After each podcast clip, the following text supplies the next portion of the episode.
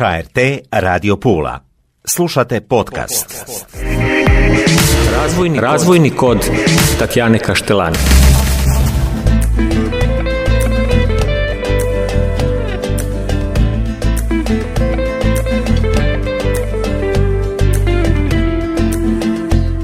Mi došle, poštovane slušateljice i slušatelji. Ja sam Tatjana Kaštelan, govorimo o zdravlju, o zdravstvu, govorimo o životu, o svemu što je zanimljivo, informativno i edukativno. Meni je jako drago što je sa mnom u studiju gospođa Vanja Prvulović. Ona je predsjednica Društva psihologa Istre. Naravno, diplomirana, odnosno magistra psihologije. Vanja, dobro mi došli u emisiju. Jako mi je drago što ste evo došli kod nas u studio. Hvala na pozivu i lijep pozdrav svim slušateljima i Tako. slušateljicama. Naravno, kako ste?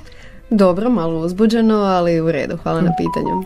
Meni je drago što smo zajedno jer e, ima jako puno tema. E, Puno smo puta razgovarale o i dani psihologije i određene teme, određene situacije, nažalost, i lijepe i manje ljepše. Uvijek smo vas tražili komentare i dobili. Izuzetno je bogat program Dana psihologa u Istri. Naši građani i slušatelji mogu se uvijek obratiti u društvo.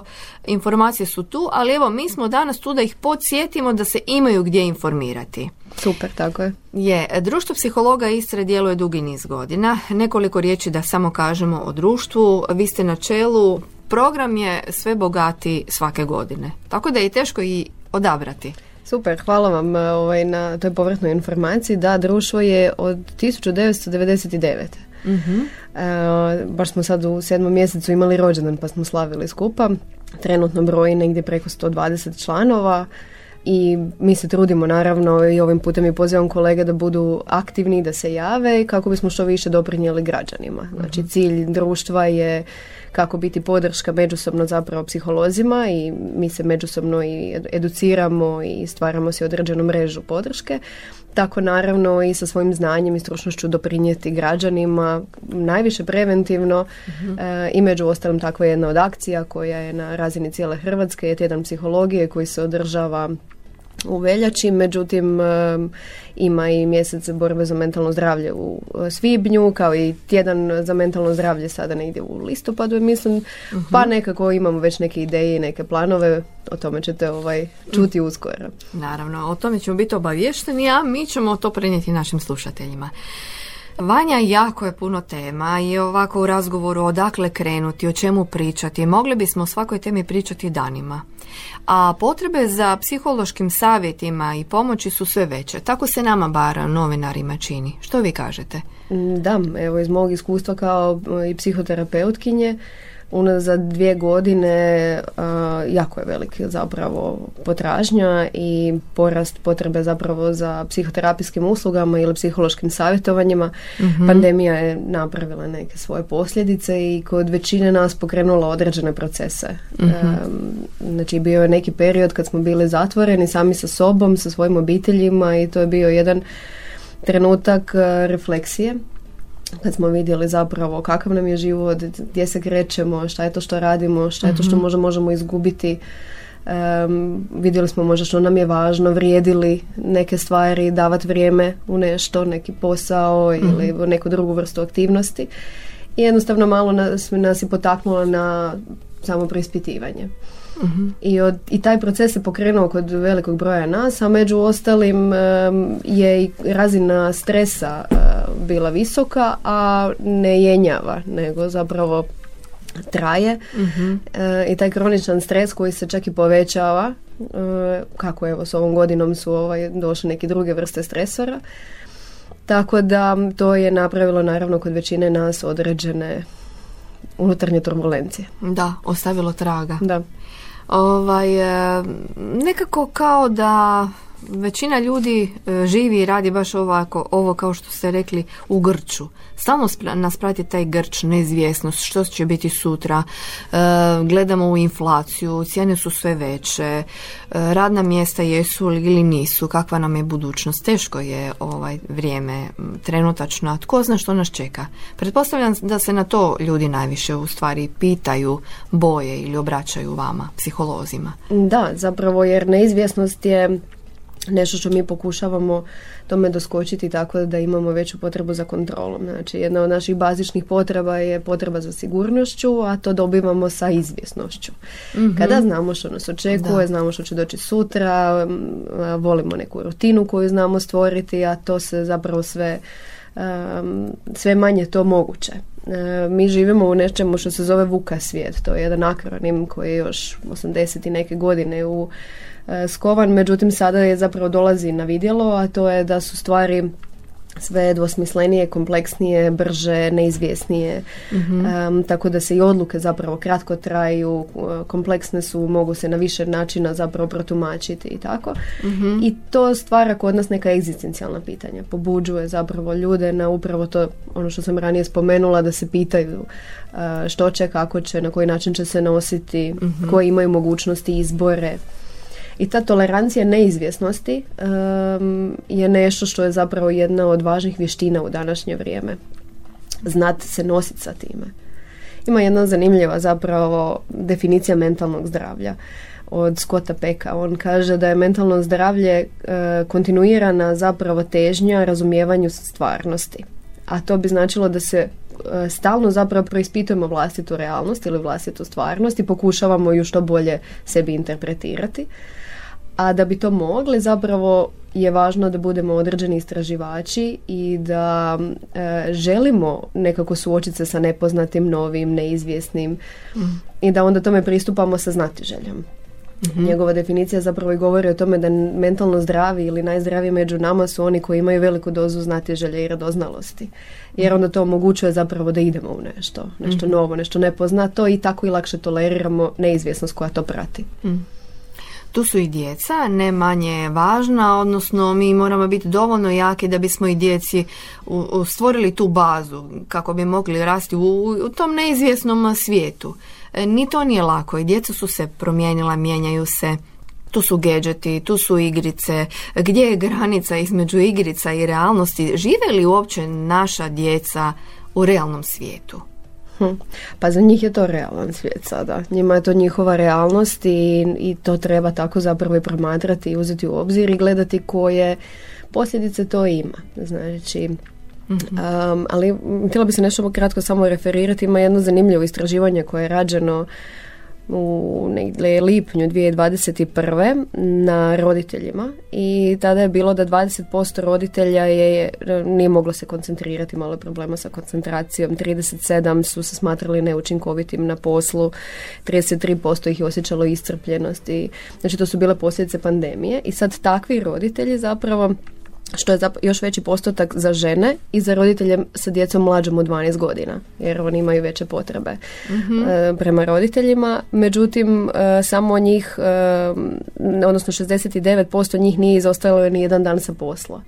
Znači, iako su to sve osjećali, bili su iscrpljeni, osjećali su pregorjelost, manje koncentracije i tako dalje, ipak su odlazili na posao, što je naravno se reflektiralo i na onda kvalitetno provođenje vremena sa djecom, mm da zadovoljevanje njihovih potreba, koje neovisno o tome realnosti kakva je, djeca ih imaju naravno mhm. prema svojim roditeljima. Mhm.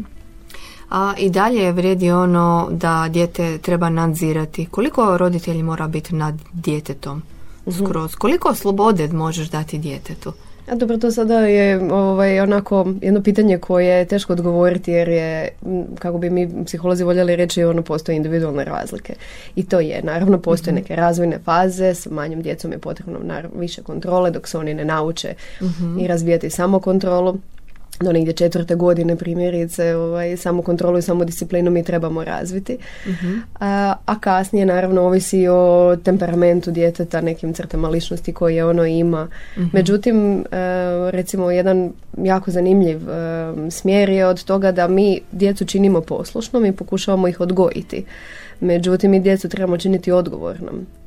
I to možemo da bi oni postali jednom i odgovorna odrasla bića, a ne poslušna odrasla bića a e, činiti ih odgovornom je tako da ih potičemo na kritičko promišljanje, na e, svjesnost o vlastitim posljedicama, znači ako napravim to što će biti e, i najviše zapravo kroz gradnju određenog odnosa. Znači sa odnosom sa djecom i sa izražavanjem sebe, svojih potreba, e, ih učimo i emocionalnoj inteligenciji. To su jako važne stvari koje se recimo uče negdje do ono, predškolskoj dobi. Mhm. Puno je roditelja, pretpostavljam, isto s upitima vezano za djecu, pogotovo na, u razdoblju iza nas.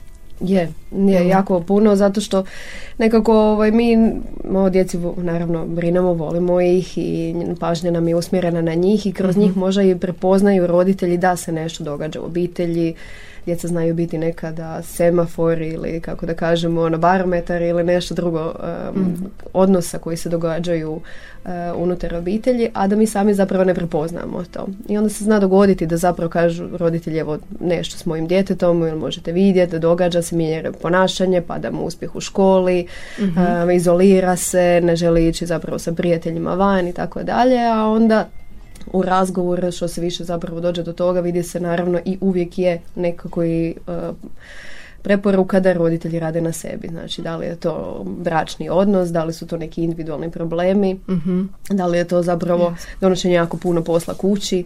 Da. E, nešto uvijek ima što bi roditelji trebali osvijestiti i na tome poraditi, pa onda naravno kroz to i djetetu bude bolje. A tu je i kroničan umor, tu sad dolazimo do posla i do sagorijevanja, do ovog efekta koji je burnout je nešto što je postalo normalno, ne znamo više za mirno, treba proći kroz sav taj stres. Obitelj, posao, odgovornost je na jednoj i na drugoj strani.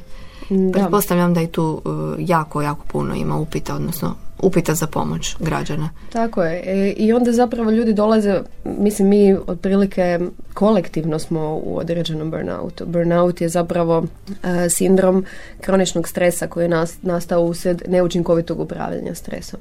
A puno nas zapravo nije naučilo tijekom školovanja ili života i tako dalje kako se nositi sa vlastitim emocijama, što napraviti s njima, kako ih kanalizirati. A stres, kao što sam rekla od pandemije, samo se gomila. Ide sve veći, traje i to vodi ka burnoutu.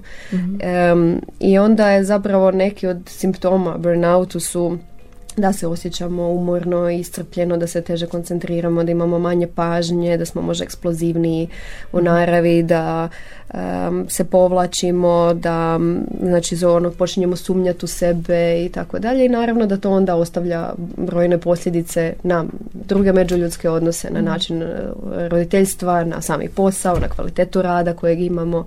Da. I onda ljudi da dolaze sa time, a kada dođu u burnoutu, vrlo često zapravo traže neka brza rješenja, a, ne- on- ako žele rezultat sada i odmah, jer je nekako to stanje koje mi želimo što prije da prođe. Međutim, to nažalost naravno ne ide tako, jer koliko se i radilo i stvaralo godinama, tako je potreban i neki proces da se iz toga izađe. Mm, da se očistimo pod Da, da. jasno, jasno. Ravnoteža osobnog i poslovnog života. Jako teško. Teško pitanje je teško, sama stavka je teška. Kako to postići, Ivanja? Mhm. Ima li neka čarobna formula? Bilo bi super kad bi bila čarobna formula, da. E, znala sam. Da, da. Em, trudom, radom i svjesnošću, evo da tako kažem, kao i sve druge stvari koje je potrebno.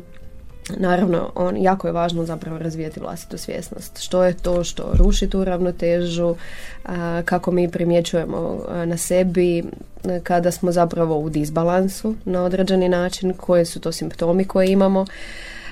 Ravnoteža je zapravo isto tako ono individualna i nekome možda odgovara nešto što nekom drugom neće. Znači, ravnoteža poslovnog i, i privatnog ne znači pola-pola. To bi značilo kad bi imali, ne znam, em, puno tereta na poslu, da bi trebali imati puno tereta i, i privatno. Ili ako bi proveli 10 sati na dan na poslu, da bi trebali 10 sati uložiti i kod kuće.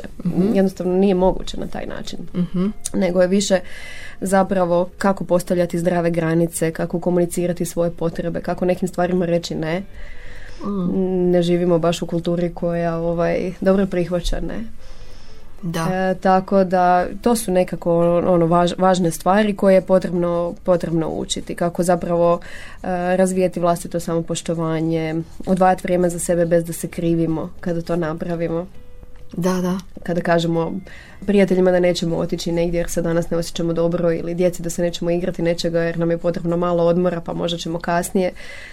Evo to su nekako stvari koje je jako važno raditi da bi zapravo radili na svom balansu. A tu je i taj, ako ćemo reći onako možda je to krajnost, e, tu je taj perfekcionizam, stalno želimo biti najbolji, konkurencija je jako velika i nije lako držati držati se iznad vode, da tako kažem, grubo rečeno. Dakle, biti najbolji obitelj, roditelj, znači najbolji u poslu, no, doista nije lako. Znači, taj balans, kako, Da. kako malo otpustiti te ventile? Da, dobro ste sad spomenuli perfekcionizam jer recimo osim okolinskih faktora koji na nas utječu, naravno postoje neke individualne karakteristike kod kojih kod određenih ljudi povećavaju zapravo poteškoće u granicama između privatnog i poslovnog ili vode ka većem burnoutu, među ostalim je to perfekcionizam. Znači ljudi koji teže tome, postavljaju visoka očekivanja od sebe, znači teže nekom savršenstvu, e, skloniji su izgaranju jer je jednostavno savršenstvo nemoguće. I onda to je, to je nešto što je vrlo važno na tome raditi, a kako se na tome radi je upravo, evo recimo, jedan od načina psihološko savjetovanje ili psihoterapija gdje onda mi sa znatiželjom pristupamo tome kako smo to razvili, što bi bilo da stvari nisu onako kako smo si zamislili. Znači imamo neko uvjerenje šta bi se dogodilo tada. I potrebno je onda naravno eksperimentirati malo, raditi neke ponašajne korake u kojima ćemo popuštati zapravo svoj vlastiti perfe- perfekcionizam. Primjerice, ne znam, um, želite dva puta provjeriti neki mail prije nego što ga pošaljete i to je već sad onda mentalna navika u koju ste ušli, provjerite jednom, date si malo vremena, provjerite dva puta i tako i onda zapravo kada radimo kažemo ok, ajde provjerite samo jednom i pošaljite.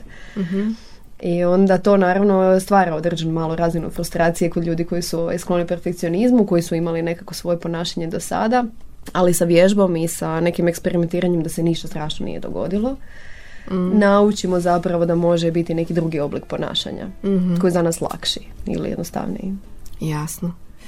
E, Danas je jako važno imati, ne, danas općenito pretpostavljam da ipak je dobro imati nekoga kome, tu je psiholog jako bitan, imati nekoga kome ćeš sve to reći. Teško je naći nekoga ko- s kime ćeš podijeliti neke situacije. Možete ponekad e, razumjeti baš samo osoba koja je bila u sličnoj situaciji. Ponekad dolazimo do situacije kada nekome nešto pričamo, a taj netko uopće ne razumije. I onda to jednostavno nije, e, nije to to. Odnosno, naiđeš na zid. Dakle, tu su psiholozi važni, ali kako si pomoć možda uh, je priča baš s nekim iz istog miljeja jako, jako važna kao terapija. Da, mislim, puno se sada toga ovaj, rekli što je značajno. Jako je važno, recimo, istraživanje pokazuju o negativnim stvarima govoriti, pisati ih ili na bilo koji način ih zapravo iznijeti. E, tako da taj vođenje dnevnika može biti korisno zapisan na papir pa ga, ne znam, spalit, zapalit ili nešto tako, imati neku, neku takvu naviku.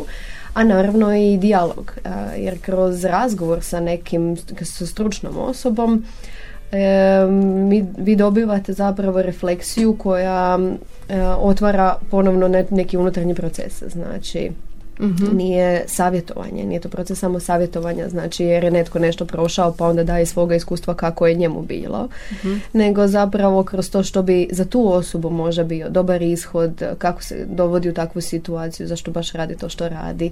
Da. I onda zapravo osoba počinje učiti o sebi samoj, znači e, i razumijevati bolje svoje vlastito ponašanje. E, mi smo skloni zapravo prvenstveno potražiti pomoć sa sebi sličnima. I, em, i okrenuti se naravno svojim najbližnjima i taj sustav podrške je važno i gajiti i razvijati. Znači. Međutim, može se dogoditi da je netko bio u istoj situaciji, a jednostavno se s njom drugačije nosio i da to način na koji se neka druga osoba nosila nije i ono što je za nas odgovarajuće. Nego i trebamo pronaći za sebe svoj, svoj vlastiti put. Ponekad, odnosno ne ponekad, nego česte su situacije kad se čovjek iznervira, kada ti se pod navodnicima ono digne tlak jednostavno i u obitelji i na poslu. Pa onda jako je teško e, skulirati se, odnosno smiriti se i pričekati, pustiti da prođe i nakon toga reagirati. Dakle, ona emocija je možda naš najveći neprijatelj na početku, je li tako? Dakle, ponekad je dobro stati, ono kao što se kaže, stavi u ladicu, prespavaj pa onda razmišljaj o tome. To je teško. Je, jer mi smo zapravo evo, evolucijski napravljeni tako da se znači, upali prvo amigdala, odnosno centar za emocije i on ovaj, ima neurološki kraći put nego do prefrontalnog korteksa, to je dio mozga koji je zapravo evolucijski kasnije razvijen, koji nam omogućuje kritičko promišljanje, dugoročno planiranje i tako dalje. Mi mislimo da smo vrlo racionalna bića. Međutim, naravno da emocije imaju svoju svrhu. One služe kao informacija. Znači, svaka emocija ima svoju namjeru. E, I jako je važno zapravo poznavati koju namjeru imaju naše emocije i koji je neki naš standardni e, način reagiranja. I da, neke od tehnika jesu zapravo uh, udahnut duboko, odbrojati od 10 do 0, uh, napraviti neku malu radnju zapravo da skrenemo pažnju sami sebi i tako dalje prije nego nešto izreagiramo. Mhm. Ovisno naravno nekada je potrebno imati brzinsku instinktivnu reakciju jer su one tu i napravljene da nas u velikoj mjeri i štite. Mhm. Ali potrebno ih je znat uh, s njima upravljati. A to je neka vještina koju evo nažalost ne učimo tijekom našeg obrazovanja. I onda vrlo često zapravo učimo tek kasnije u životu. Neke organizacije naravno imaju ono edukacije svojih djelatnika o upravljanju emocijama, kontroli stresa i tako dalje, a nekada smo zakinuti za to i ne znamo gdje bi mogli tako nešto naučiti. Da.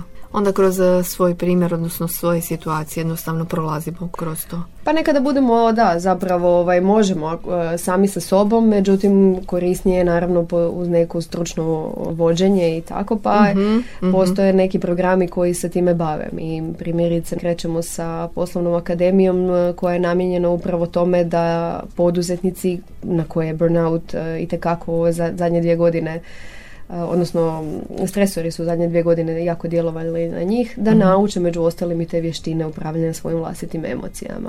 Kako bi u, u- bili učinkovitiji u poslu. Mhm. Vanja, vi djelujete u društvu psihologa Istre, ali i poduzetnica ste. Poduzetnica u smislu da imate svoj obrt, da radite, imate svoj poslovni sustav, radite puno s gospodarstvenicima, poslovnim ljudima. To je jedno posebno područje. Evo sad ste baš spomenuli i akademiju. Kontakt ste vi, odnosno vaš obrt Sinapsa, jel tako? Tako je, sve informacije se mogu pronaći na www.synapsa.com.hr Postoji detaljan program znači, koji ovaj, obuhvaća različite teme i svi koji imaju interes mogu naravno se javiti za više informacija.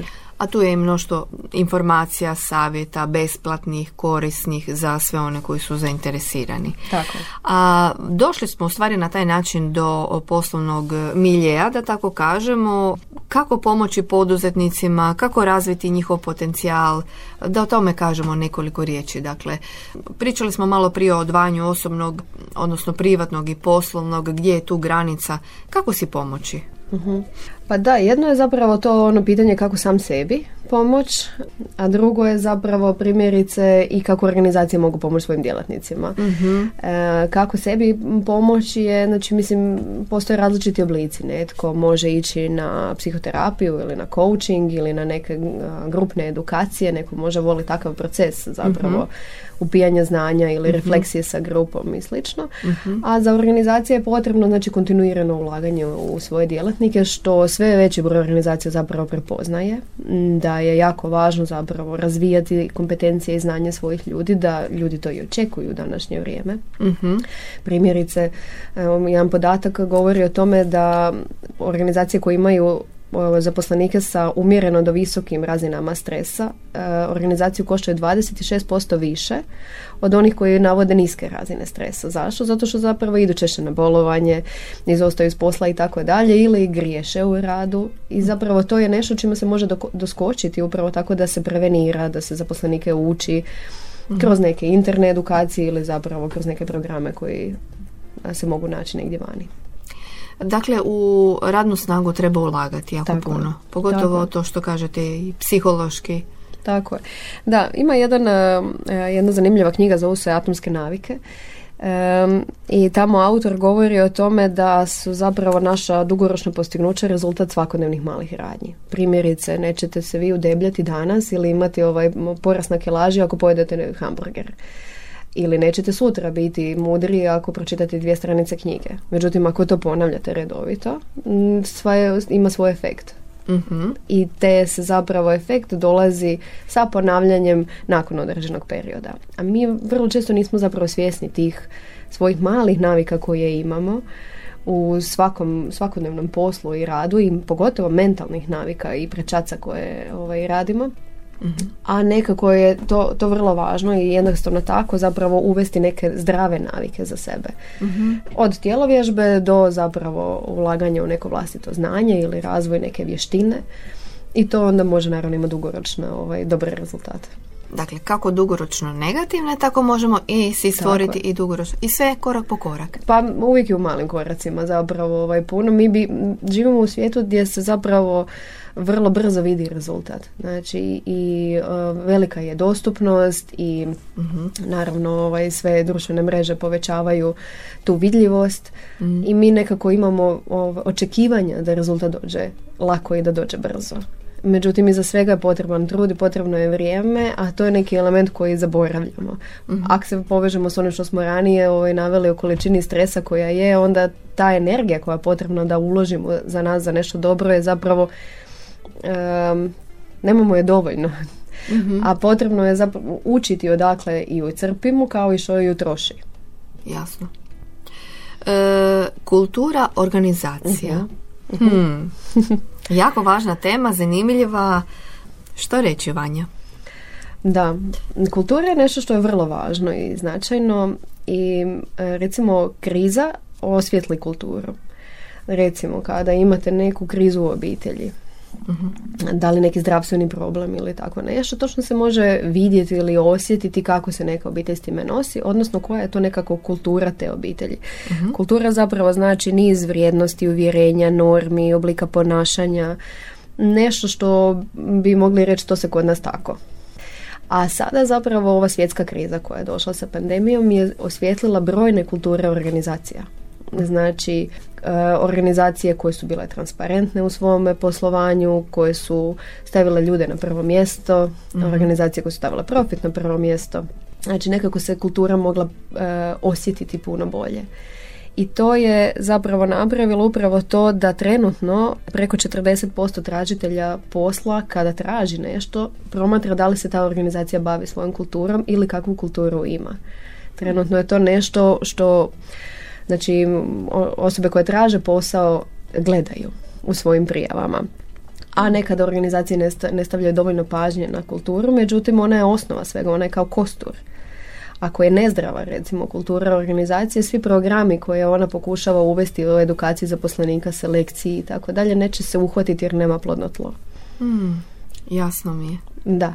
Dakle, jako je važno to okruženje, odnosno atmosfera okruženja u kojemu radimo. Da, klima bi bila zapravo kao okruženje, ono kao kako je, kao temperatura prostorije, ono da li je napeto ili je vedro i tako dalje. Znači to bi bila recimo klima koja je, a, kultura je doslovno kao tlo. Znači ono da li je zdravo, da li je rahlo, da li je čvrsto, da li je stabilno, da li je ovaj sklono potresima i tako dalje. Recimo da sad nekako metaforički kažem. Pa onda ovisi ono šta na tome može niknuti. A, a kultura mi ju zapravo prepoznajemo unutar organizaciji sa time kako se živi. Što je ono što je izrečeno, što nije izrečeno, kako se u kriznim situacijama pod, nose djelatnici, koja su očekivanja od e, nadređenih prema podređenim, kakva je komunikacija. Znači, kroz tako neke ovaj, parametre se zapravo ona ispituje i promatra. E sad kako stvoriti plodno tlo? To je prvo. To je, to je odlično pitanje. da, to je odlično pitanje i to je zapravo nešto što bi se jako puno organizacija i trebalo pitati. I na tome kontinuirano raditi.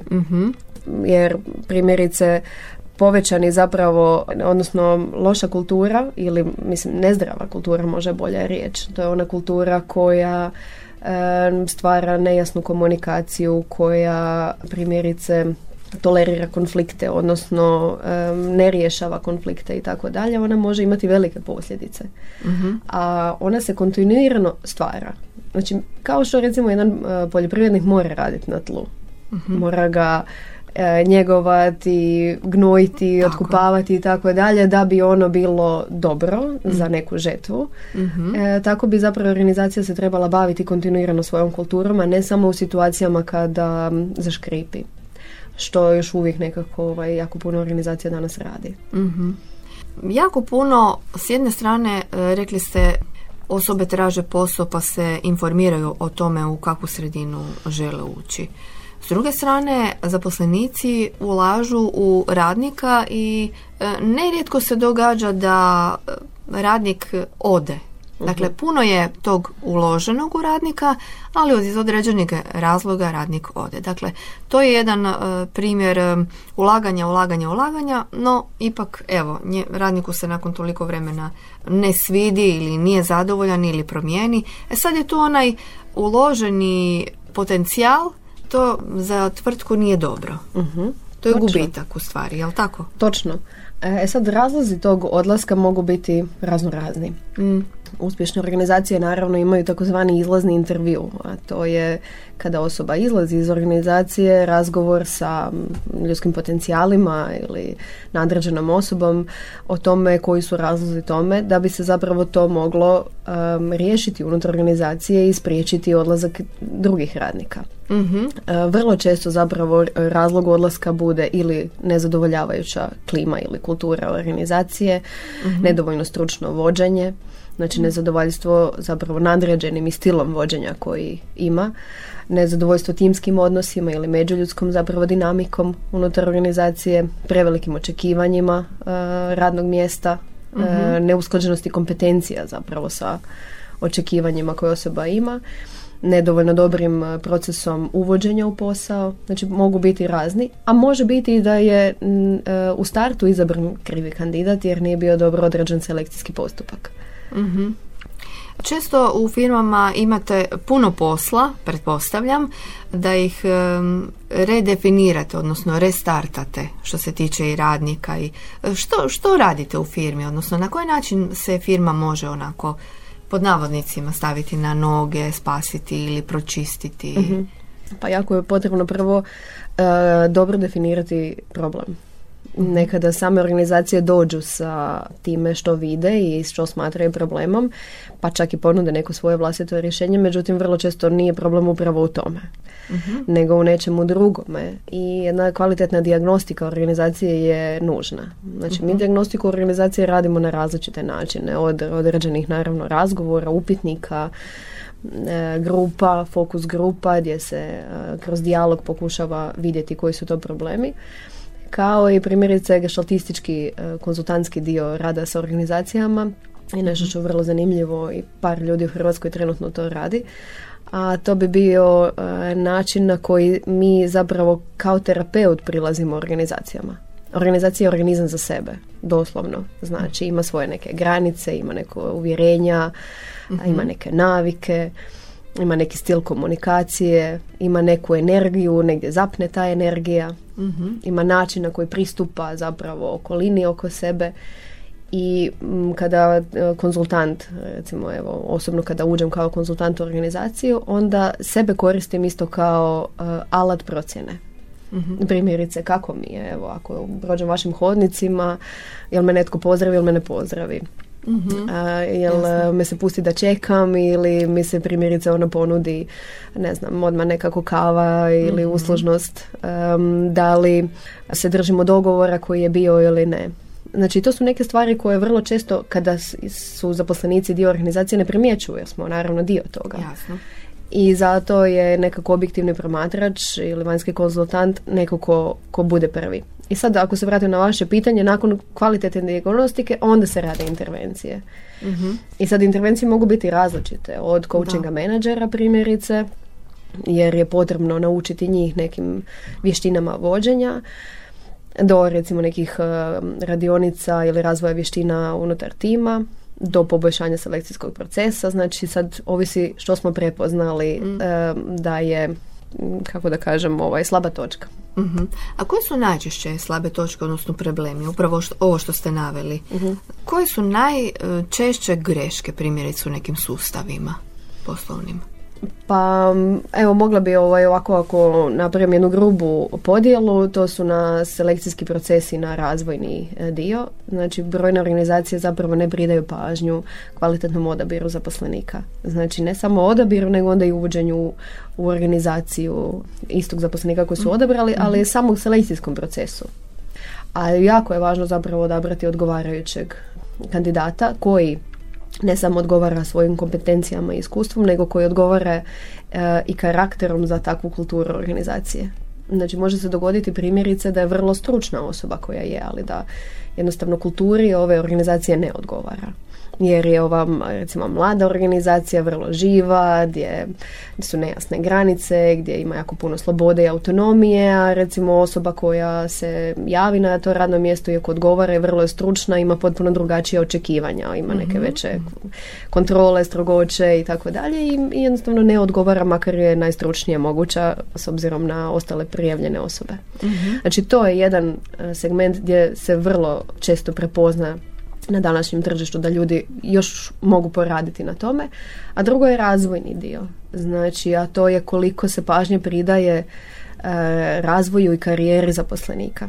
Mhm. Znači planiranju doslovno vlastite karijere, kako ako smo zaposlenik ili kao organizacija da se točno zna u kojem smjeru ovaj zaposlenik ide Eh, nakon pet godina gdje bi mogao biti, mm u koja su mu kompetencije potrebne da bi do tamo došao, znači koju školu onda još možemo, trebamo omogućiti ili kako da napreduje u tom smjeru. Jer mi danas zapravo, prvo, mi svi težimo rastu i razvoju. Mhm.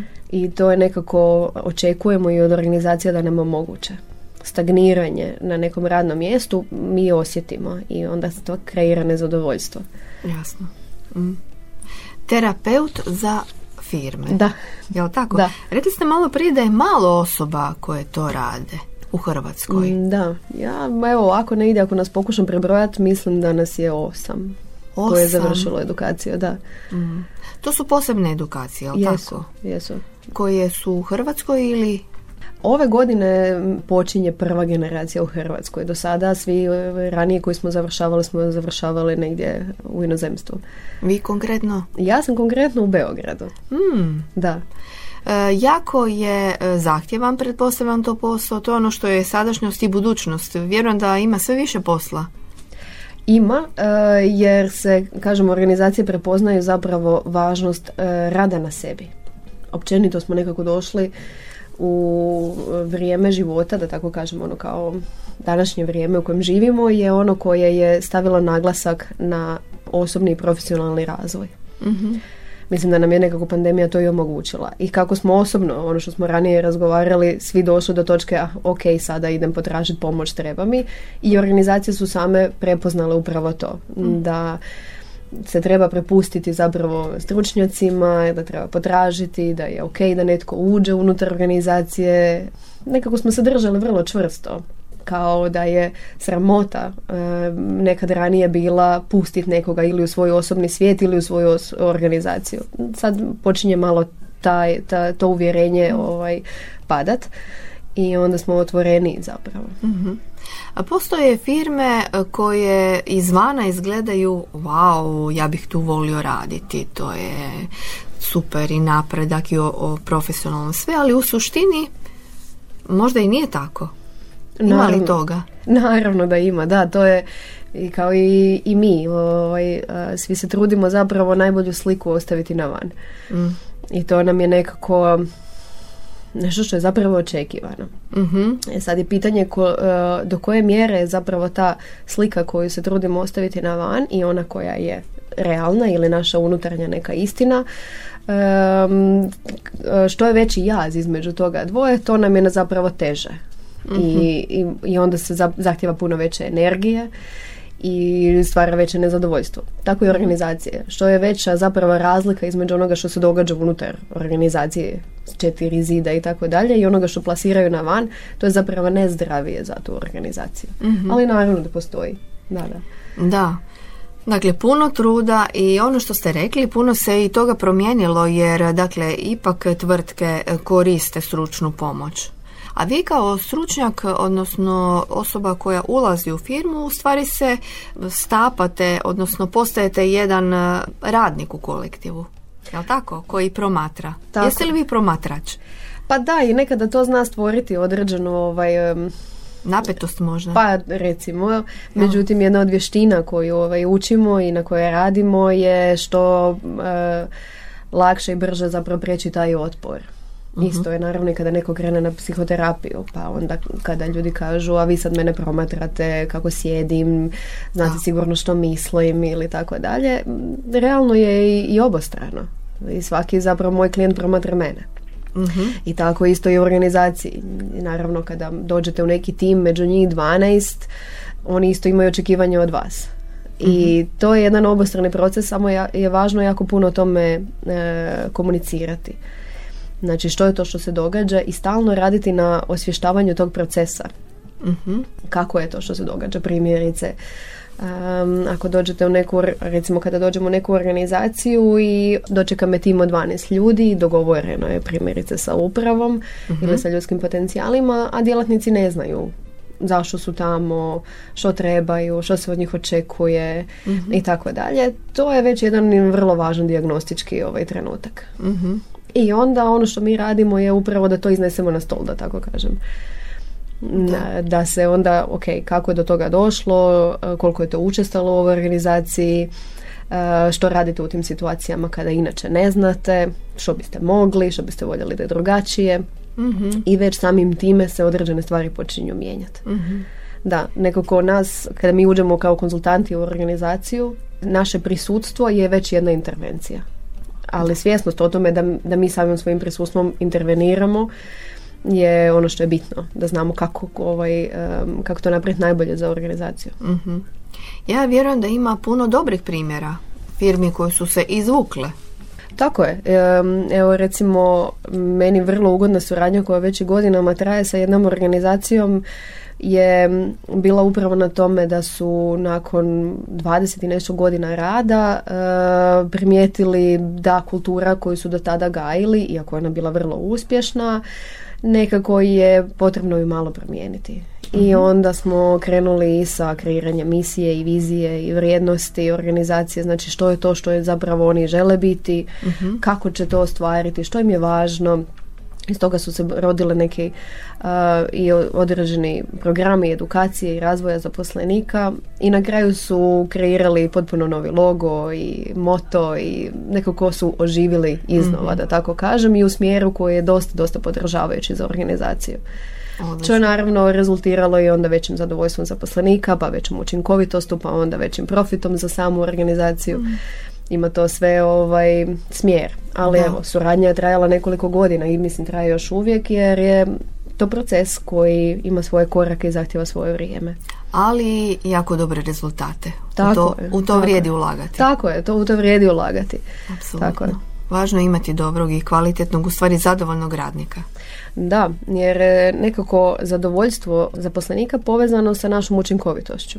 Mm. Mislim, pogledajte samo sebe i evo svako ko sluša može malo pogledati sebe. Ako dođete na posao nezadovoljni ili imate često onako neki grč što trebate nešto odraditi s nekim komunicirati i tako dalje, to naravno utječe na samu operativu rada.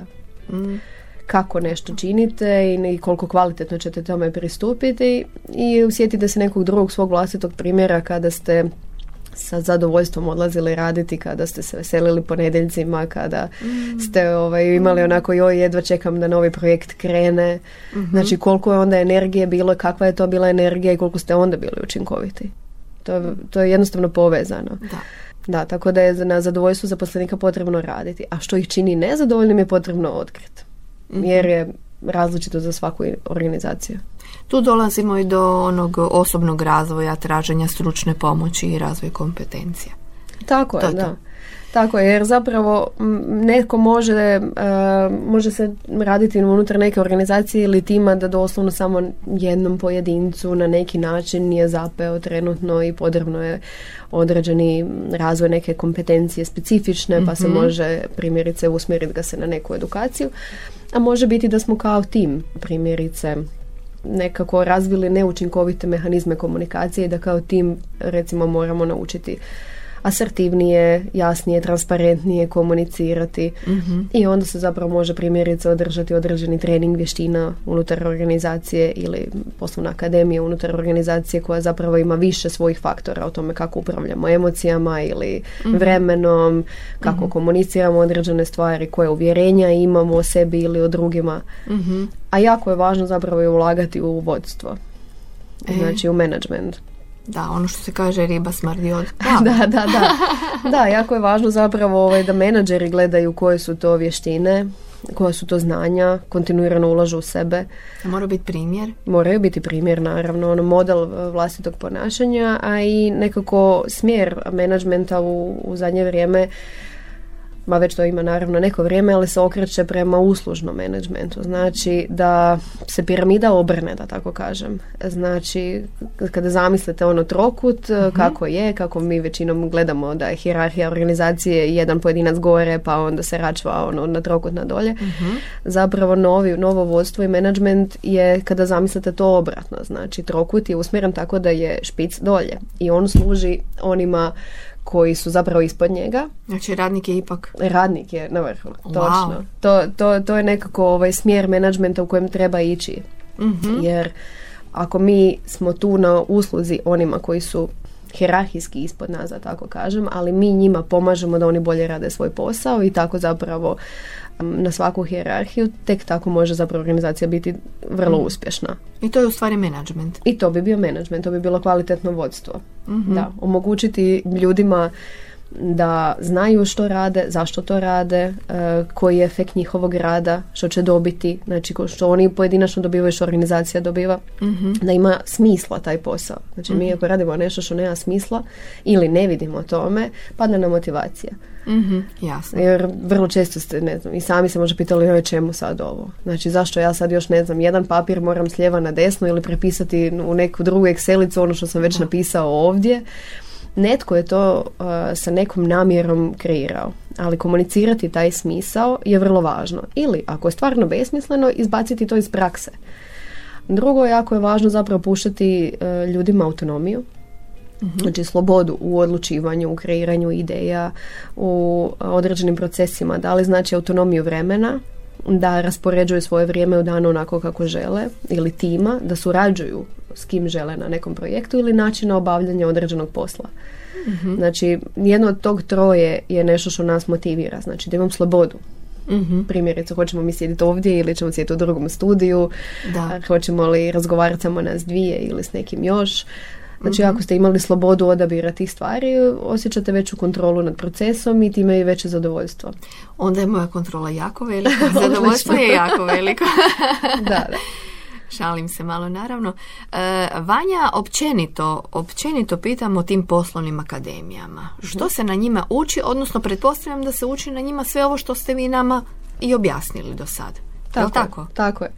Mislim, ovisi sada zapravo koji je krajnji cilj. Znači, mhm. koji je cilj organizacije što ona želi dobiti. Sad, zato akademije mogu biti kreirane da traju duže jer obuhvaćaju možda i više sadržaja mhm. ili jednostavno budu kraće, a intenzivnije, ovisno zapravo koliko toga se želi njome obuhvatiti. mm Da. I naravno da se neke, ovaj, kada se rade in-house akademije, što znači unutar organizacije se provodi za njihove zaposlenike, kreiraju se prema potrebama te organizacije. mm a ono što je važno općenito u životu jest ta komunikacija i ovo što ste već nekoliko puta rekli u razgovoru e, treba pričati o tome, treba objasniti. Dakle, komunikacija je, možemo reći, baš ono baza, mhm. početna točka, je li to? Točno, to tako? točno. Jako je važno znati se iskreno, e, otvoreno, a sa granicom, ljubavlju, empatijom e, izjasniti. Mhm. I to je isto nešto što mi možda učimo, ali učimo nismo svjesni kako učimo, da tako kažem. mm Primjerice, ako je dijete odraslo u okruženju u kojem je svaki put kad bi izrazilo svoje mišljenje e, dobilo neku kritiku ili bi ga se zaustavilo u pola toga da iznosi svoje mišljenje ili bi ga se možda ismijalo na nek, nekako mišljenje koje bi bilo dano i tako dalje. Mhm. Dijete s vremenom uči zapravo ne izraziti se. Tako da i mi svi imamo to neko nasljeđe. A da nismo svjesni kakvo je. mm I mi svi imamo svoje obrazce komunikacije. mm Ili primjerice kada smo ljuti, šutnja je jedan oblik komunikacije. Znači mi komuniciramo svoju ljutnju tako da se šutimo i ovaj, odemo u drugu prostoriju ili zatvorimo vrata, zalupimo i tako dalje. Tako smo zapravo iskomunicirali nešto a naučiti e, otvoreno izraziti on svoju potrebu e, svoje očekivanje, uvažiti drugu stranu, e, imati jednu vrlo jasnu i čvrstu granicu, ali sa empatijom zapravo pristupiti drugoj osobi je vještina koja se razvija. I zove se asertivnost i to je moguće. mm Naravno, koji svaka druga vještina zahtjeva rad i trud ja se volim zezati pa reći, mislim ni tenis nećete naučiti tako da gledate mečeve na internetu i čitate knjige e, dok se ne oznajete na terenu i dobijete koju masnicu od loptice. Da. Možete reći da evo, ste barem trudili se savladati vještinu, tako je zapravo i za e, recimo komunikacijske vještine. Mm. Potrebno je vježbati ih. Mm. Vanja, jako puno korisnih savjeta, stvarno hvala od srca. Ovaj, I još bih ja, ponovo, sad možemo sve lijepo ponoviti još u šire. Možemo, Mogli možemo. bismo danima sad pričati. Jako je važno krenuti u promjenu. A, citiram vas, kreni u promjenu jer nikad ne znaš koliko daleko možeš stići. Da, hvala. To je upravo to. Znači mi ovaj, svako putovanje započne prvim korakom. A nekako potrebno je upravo to. Znači, napraviti prvi korak za sebe, znači koji bi to smjer bio mhm. i eksperimentirati ako nam se ne sviđa taj smjer e, raditi neke druge korake prema onom putu koji nas čini zadovoljnim. Samo zaokrenimo. Tako je, tako je. Hvala vam. Hvala Vanja, dakle predsjednica Društva psihologa Istre, inače poduzetnica, odnosno obrtnica. U vašem obrtu naravno puno imate posla i kao konzultantica za firme za brigu o firmama, odnosno njihovu revitalizaciju, da tako kažemo, vjerujem da i to vrijeme tek dolazi. Tako mi se čini. Jest da je prisutno da su potrebe velike, ali nekako to polako počinjemo osvještavati. Tako je, upravo to. Tržište se okreće prema tome da zapravo radimo na sebi uh i organizacije isto idu u tome smjeru jer neće opstati na tržištu ukoliko se zapravo ne posvete same sebi. A tržište je okrutno, to znam. Tako je. A vrijeme koje je pred nama je neizvjesno. Točno. I onda što znači da treba, treba pričati i treba krenuti. Tako i treba raditi preventivno. Mi smo zapravo vrlo često ovaj, usmjereni na to da kada nešto zaškripi, kad nas zapali zub, odemo kod zubara. Mm. A naravno, ovaj, čak i za tjelesno zdravlje smo počeli malo više raditi preventivne programe, pa ići na sistematske preglede i slično, a mhm. sada na neke psihološke, mm. još na razini organizacije, imati preventivne programe da se zapravo ne dolazi do nezadovoljstva organizacije, to je put prema kojem idemo. Mm. I veselim se tome. Mislim da je to dobro za sve nas. Mm, mentalno zdravlje, to je ono što često pričamo i o preventivni programi. I ovaj poziv zapravo i organizacijama da se mm. pozabave time jer mi jako puno vremena provodimo na svome poslu i to je velik dio našeg identiteta. I vrlo je važno da smo onda u, u tom zadovoljni i da nas to ispunjava da bi onda zapravo bili i dobri supružnici i roditelji i unuci ili mm. znači što god imamo neke druge ili jednostavno članovi zajednice. I onda je nekako sve organizacije imaju veliku odgovornost da osiguraju mentalno zdravlje svojim zaposlenicima ili se bave time. Vanja, hvala najljepša. Hvala najljepša, drago mi je što ste došli kod nas, odvojili vremena u svojoj gužvi koja postoji svim problemima i obavezama. Želim vam puno uspjeha i dalje i društvo psihologa Istre i dalje puno radionica. Doista, evo, moram zaključiti iz svog primjera, odnosno ono što vidim, program društva je izuzetno bogat i ne može nitko reći, ali nitko da ne može i da nema gdje potražiti pomoć i to besplatno.